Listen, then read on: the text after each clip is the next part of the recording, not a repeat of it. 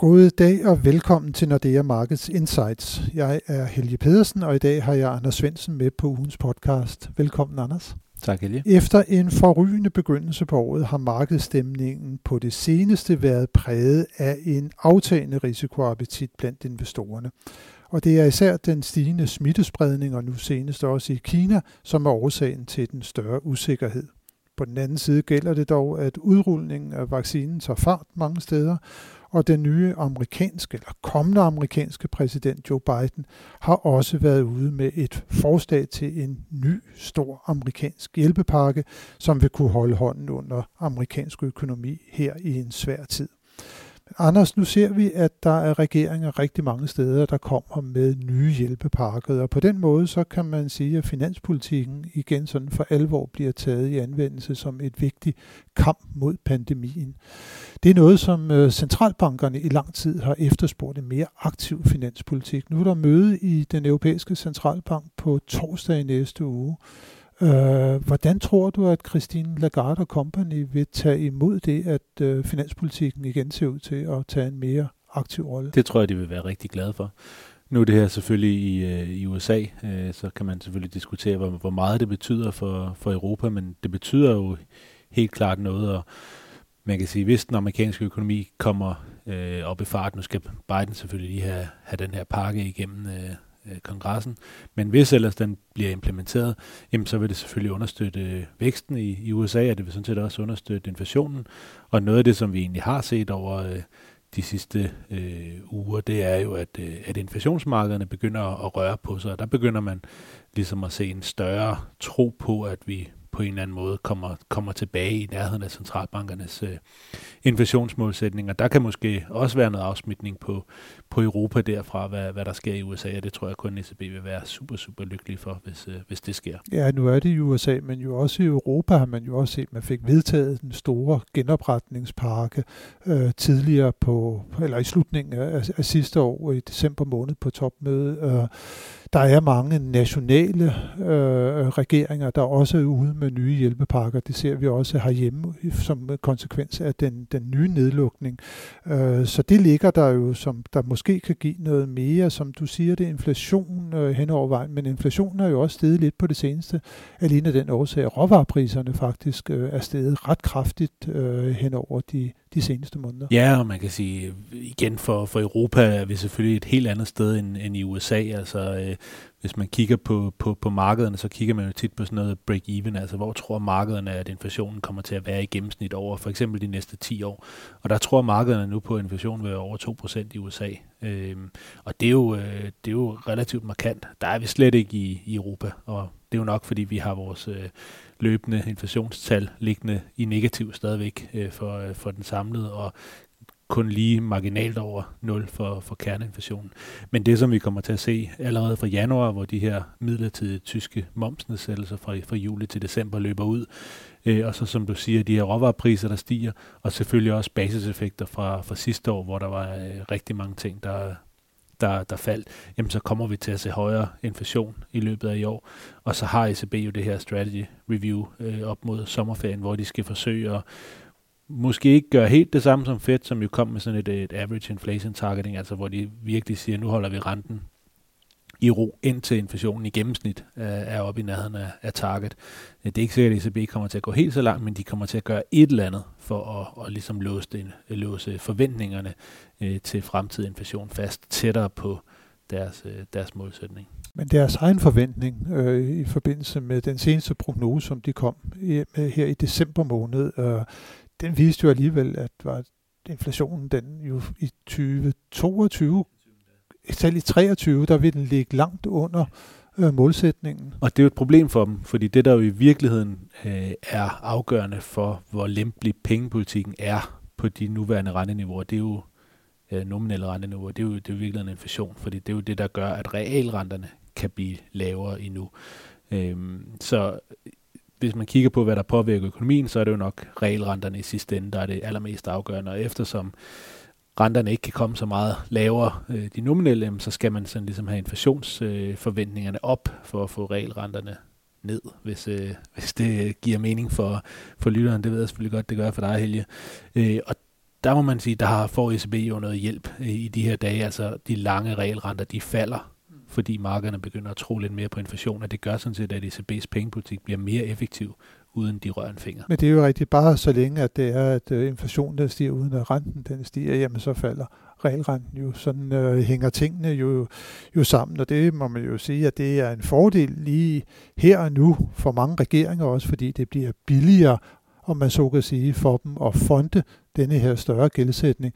Men der ligger jo selvfølgelig et problem måske også at vente på dem forud, når det er, at centralbankerne så igen på et tidspunkt begynder at sætte renten op. Ja, og man kan også vente. Eller markedsrenterne bare kører op af sig selv. Ja, og man kan også vende en anden vej rundt. Øh, der vil jo være mange, der siger, at øh, centralbankerne kommer ikke til at kunne sætte renterne op. I hvert fald ikke ret meget, fordi det vil økonomierne ikke kunne bære. På den korte bane er det måske ikke så meget gældsholdbarheden, der er det måske mere aktiemarkederne, der også ser ud som om, de er kommet et godt stykke derop, og hvis renterne begynder at stige, jamen så vil det være sværere at regne tingene hjem for, for aktiesiden. Og der er også en stor forskel på, om renterne stiger på grund af inflationen, som sådan set er fint nok for, for, for aktier, eller på grund af regelrenterne, som ikke er fint nok. Og det vi har set indtil videre, hvor især de amerikanske renter er steget, det er, at de er steget øh, sammen med, øh, med inflation, altså de lange regelrenter har ligget uændret, og derfor har vi sagtens kunne have den her periode med højere renter sammen med, med fine aktiemarkeder.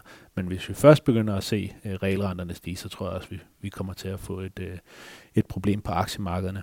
Og så selvfølgelig på, øh, på længere sigt, jamen der er det klart, øh, hvis renterne stiger øh, markant, så vil der jo være lande, der, øh, der får problemer med at betale det tilbage, som, øh, som man har optaget her nu. Ja, det skal man jo ikke glemme, at gæld det skal betales tilbage på et øh, tidspunkt. Nu nævnte du aktiemarkedet, vi kunne for den sags skyld også have taget ejendomsmarkedet med, fordi der må vi jo også bare konstatere, at selvom vi har haft en øh, meget alvorlig økonomisk krise, så er det stort set over hele kloden, at øh, boligpriser og ejendomspriser set under en bred kamp, de er steget. Måske også på forventning om, at renten den ikke kommer til at stige, og regelrenten den bare har været faldende. Men der har man jo også et problem som centralbank, hvis det er, at man begynder at sætte renten for kraftigt op. For det kan jo også få ejendomsmarkedet til at krakkelere. Det er jo noget, som vi ved, der normalt giver store dønninger igennem samfundet, også i den finansielle sektor. Helt sikkert, og det gør bare, når vi på et eller andet tidspunkt kommer, kommer ud af den her pandemi, så bliver det en meget, meget, meget lang genopretning. Lidt ligesom vi så sidste gang, efter finanskrisen, og selvfølgelig endnu en gang med en, med en risiko for, at der kommer øh, øh sådan effekter ligesom der gjorde i Europa sidste gang, hvor vi jo endte med, med statsgældskrisen øh, på, på bagkant af finanskrisen, mens amerikanerne de slap for, for den del, fordi de ligesom havde gjort tingene øh, en lille smule anderledes. Og det er klart, øh, med, med de store øh, hjælpepakker, der er blevet lavet her, og med de øh, helt ekstreme pengepolitiske lempelser, så står man selvfølgelig med den risiko. Men jeg tror bare, på den korte bane, der er man villig til at se rimelig meget igennem fingre med det, for at, øh, at skærme øh, os alle sammen for, for de økonomiske konsekvenser af pandemien. Og så bliver det her, det bliver noget, man kommer til at bekymre sig øh, for. Ja, i hvert fald ikke i år, tror jeg, men, men måske næste år eller året efter. Ja, man kan jo også sige, at der måske ligger en moralsk forpligtelse for regeringer til at kompensere alt den stående. Det er jo dem, der beslutter sig for, at der skal lukkes ned. Øh, så, så det er en helt anden situation, som sådan vi er i fundamentalt anderledes situation end for eksempel under finanskrisen. Anders, øh, denne her øh, aftagende risikoappetit, det har også betydet, at dollaren den er faktisk blevet styrket lidt igen. Det tager måske også sådan lidt af presset for, for dem i, i Ja, det tror jeg helt sikkert. Det tror jeg helt sikkert, og derfor kommer vi heller ikke til at se nogen som helst uh, ting, de gør i, uh, i, i næste uge, når de har møde igen. De lavede den store hjælpepakke i, uh, i december med både PPP og Teltroer, uh, og der valgte de jo ikke at sætte renten ned, og, og derfor uh, er det med al tydelighed uh, oplagt, at, at de har ikke tænkt sig at sætte renten ned, med mindre at euroen den bliver styrket markant. Og nu her, hvor det så går den anden vej, jamen så, så bliver sandsynligheden for, eller risikoen for en rentenedsættelse selvfølgelig endnu mindre. Ja. Så som sådan, så bliver det mere de udsagn, der måske kommer fra Lagarde Company, som der bliver interessante at følge. Der kommer ikke til at ske nogen ændringer. Nej, altså det tror jeg, vi, vi hørte jo faktisk et par enkelte udtalelser i den her uge, og jeg er lidt i tvivl om, de begynder at varme en lille smule op til det her strategy review, men vi hørte øh, den franske centralbankchef sige, at man skal selvfølgelig sætte sig i en position, hvor man ikke bliver tvunget til at sætte renten op, bare fordi man får et enkelt print over 2%. Og det er, jo, det er jo lidt det samme, og Lagarde siger, at man, man skal også huske, at vi ikke skal fjerne de her lempelser for hurtigt. Så de er jo lidt ude og måske begynder at varme lidt op til, at de skal gøre noget, noget anderledes med deres øh, strategi, når vi kommer, kommer ind til sommer og, og forbereder os alle sammen på, hvad det egentlig er, de har tænkt sig. Og det, de har tænkt sig, det er selvfølgelig, at de skal være på hold i lang tid, og i særdeleshed indtil inflationen kommer tilbage på et holdbart niveau omkring målsætningen. Ja, man må sige, at lige netop i Frankrig måske har man en stor interesse i, at renten den bliver holdt så lavt som muligt i lang tid, for det er jo Frankrig, der har oplevet den største stigning i både den offentlige sektorskæld, men også i den private, ikke-finansielle sektorskæld over de seneste år.